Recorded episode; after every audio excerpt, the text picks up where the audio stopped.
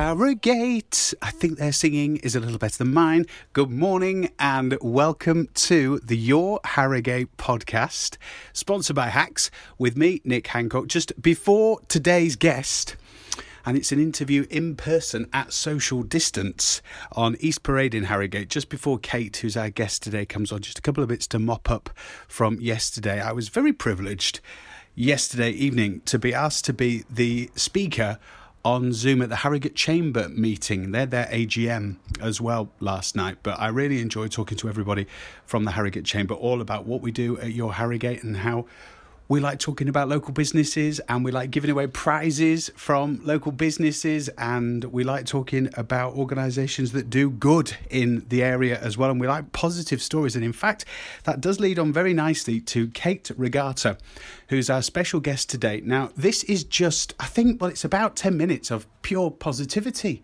which is just what we need to be honest so Kate is a director of the charity supporting older people you would be quite surprised at the number of people locally in Harrogate and Knaresborough who they support. And I think you'd also be quite surprised at the number of volunteers they have who befriend older people and have done so throughout the pandemic. But I will let Kate tell you more. Here's our special guest, Kate Regatta. So, Kate, first of all, this is a fantastic organisation. We're on East Parade in Harrogate, where you're based. Tell us a bit about what the organisation does. Um, well, we're 40 years old. Um, we've been a bit of a well-kept secret over the years. But we um, are a team of three. We all work part-time and we're managed by a board of trustees. And um, we work with older people who live alone in Harrogate and Knaresborough and the surrounding villages. And it's very much about providing um, support and friendship. And we before the pandemic we provided face-to-face volunteer befrienders. So we've always been very fortunate to have a lot of people coming forward with an hour to spare who want to um, get to know people really. And we also provided group activities so outings tea and talks um, singing group dining out club music and movement group and so before the pandemic, we were working with about 200 older people and had 100 volunteers, and then everything just stopped.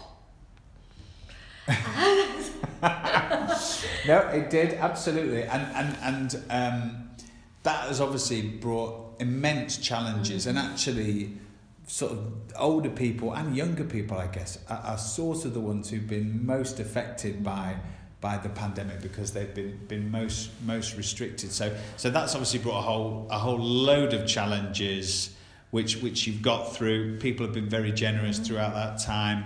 You've had you, you you've had support to keep other people supported. Yeah. So we've um, we transformed. We were very fortunate to be able to transform very quickly. Um, what we what we, we did. So we've been doing telephone befriending and another 100 people came forward. So we've had 200 volunteers during this time, which was amazing. And as people have gone back to work, others have come on board. So we felt very fortunate to have that community support. Um, and we're now working with um, well over 260 older people, each of whom has had a telephone befriender. And then the other thing that we realised was really needed was food. People of all ages were struggling to put food on the table. So we um, were able to work with Asda and a chap called Paul Welsh, who is um, he's amazing. He's a wheelchair user after a, a paragliding accident um, many years ago. And he has cooked individual fresh meals all through this, which along with the Asda bags we've distributed to anyone of any age who's struggling to put food on the table.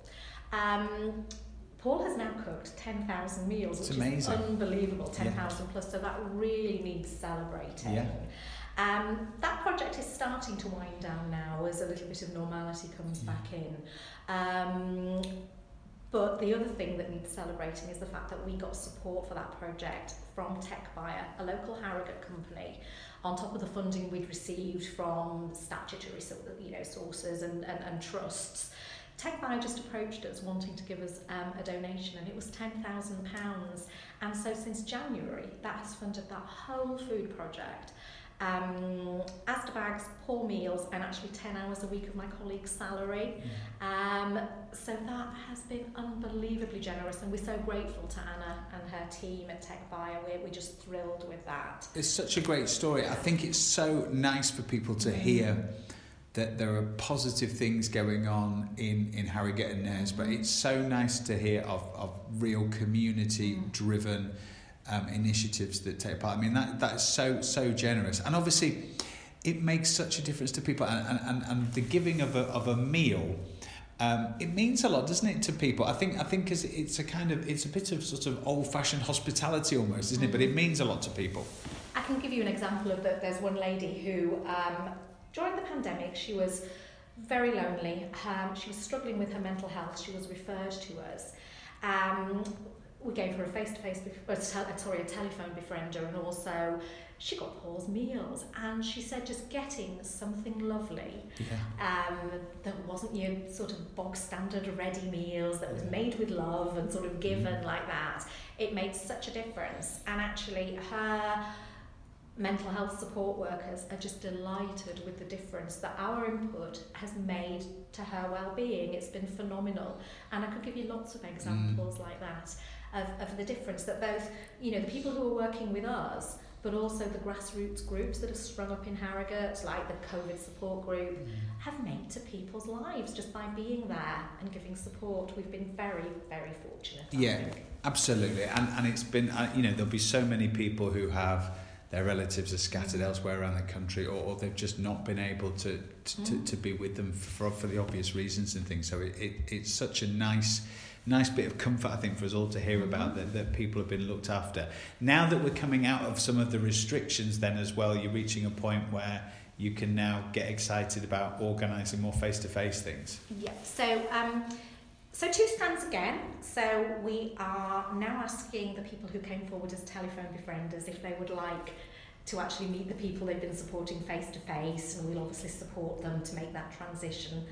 The old relationships are restarting again, so that's lovely. So sometimes, you know, a befriender and, and the person they visit, they might they haven't seen each other for 15 months, so they're going to gradually restart as well. So people are thrilled about that.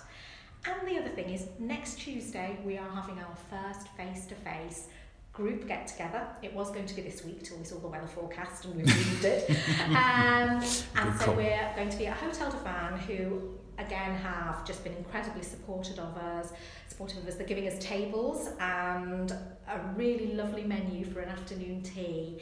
And I think, you know, people are just champing at the bit. Mm. You know, we know it's going to be tables of six, but you know each of us will be there sort of you know at one of the tables so for those people who are starting to feel like yes they want to go back out and, and meet their old friends but have actually lost confidence during this time we thought it was a really good safe supportive way to bring people together and we just we're just really excited about it because we feel that it's going back to what we feel we do best as yeah. well. So we're thrilled about that. Yeah, it's so lovely to hear. It's, it sounds great, and and I and I think there's there's um, there'll be a lot of people who who who completely empathise and, and get this idea that mm-hmm. reacclimatizing yourself mm-hmm. with social contact, seeing more people being out and about, that is a big deal. Not just for old people; it's a big deal for all people, isn't it? Exactly, and I think you know, we, we feel that everything we're doing has got to be baby steps, yeah. really well planned, and and yeah, because some some people haven't left their homes apart from to go to medical appointments or maybe with their daughter to the supermarket for nearly 18 months now. So it's going to take a long time to reacclimatise and um, and, and actually start doing the things we're all used to and hugging again. Yes, I know. It's, it's all coming, isn't it? I know, absolutely. So, people listening to this who would like to get involved, I mean, obviously, people might want to find out about the organisation for their own relatives, or people might actually really like this idea of, of befriending mm. and, and, and the fact that they could give up some of their time. What's the best way for people who are listening to this, Kate, to find out a bit more about what you do? Yeah. So yes, all of that. You know, please. You know, we always sort of say that the matches are like a dating agency. My colleague is so good at matching the right people to get on, and also businesses who would like to um, support a, a, a local effective organisation as well. So the best way to contact us is either um, by telephone, which is 01423 531 490, or we've got a form on our website, which is www.supportingolderpeople.org.uk, or email team at supportingolderpeople.org.uk. Great stuff. Well, thank you so much for telling us a bit about what you're doing. Enjoy the Hotel du Vin mm-hmm. on Tuesday next week. And yeah, it's, it's so lovely to hear that there's so much community spirit alive and well in Harrogate. So, big thanks to Kate Regatta for joining us on our Your Harrogate podcast today. And their event at Hotel du Vin is a week on Tuesday, and we'll have more coverage of that on Your Harrogate. I'm absolutely overwhelmed by the amount of nice emails and messages we're still getting every single day about our new radio station. And if you're not listening to Your Harrogate on the radio, maybe you need to win an internet radio, a Roberts internet radio. These are rather swish, these are rather fancy down. They're about 150 50 quid, these radios, and we've got one to give away if you listen to your Harrogate at half past 11 every weekday this week to Pete Edgerton's show. You can win one of these radios thanks to Yorkshire Loft Ladders. So there's a top tip from me. In the meantime, that's it for our podcast today, sponsored by Hacks. You can listen to all of last week's podcasts again at yourharrogate.co.uk or hit subscribe to get the next podcast straight to your phone or your iPad. And I'll see you very soon. Stay safe.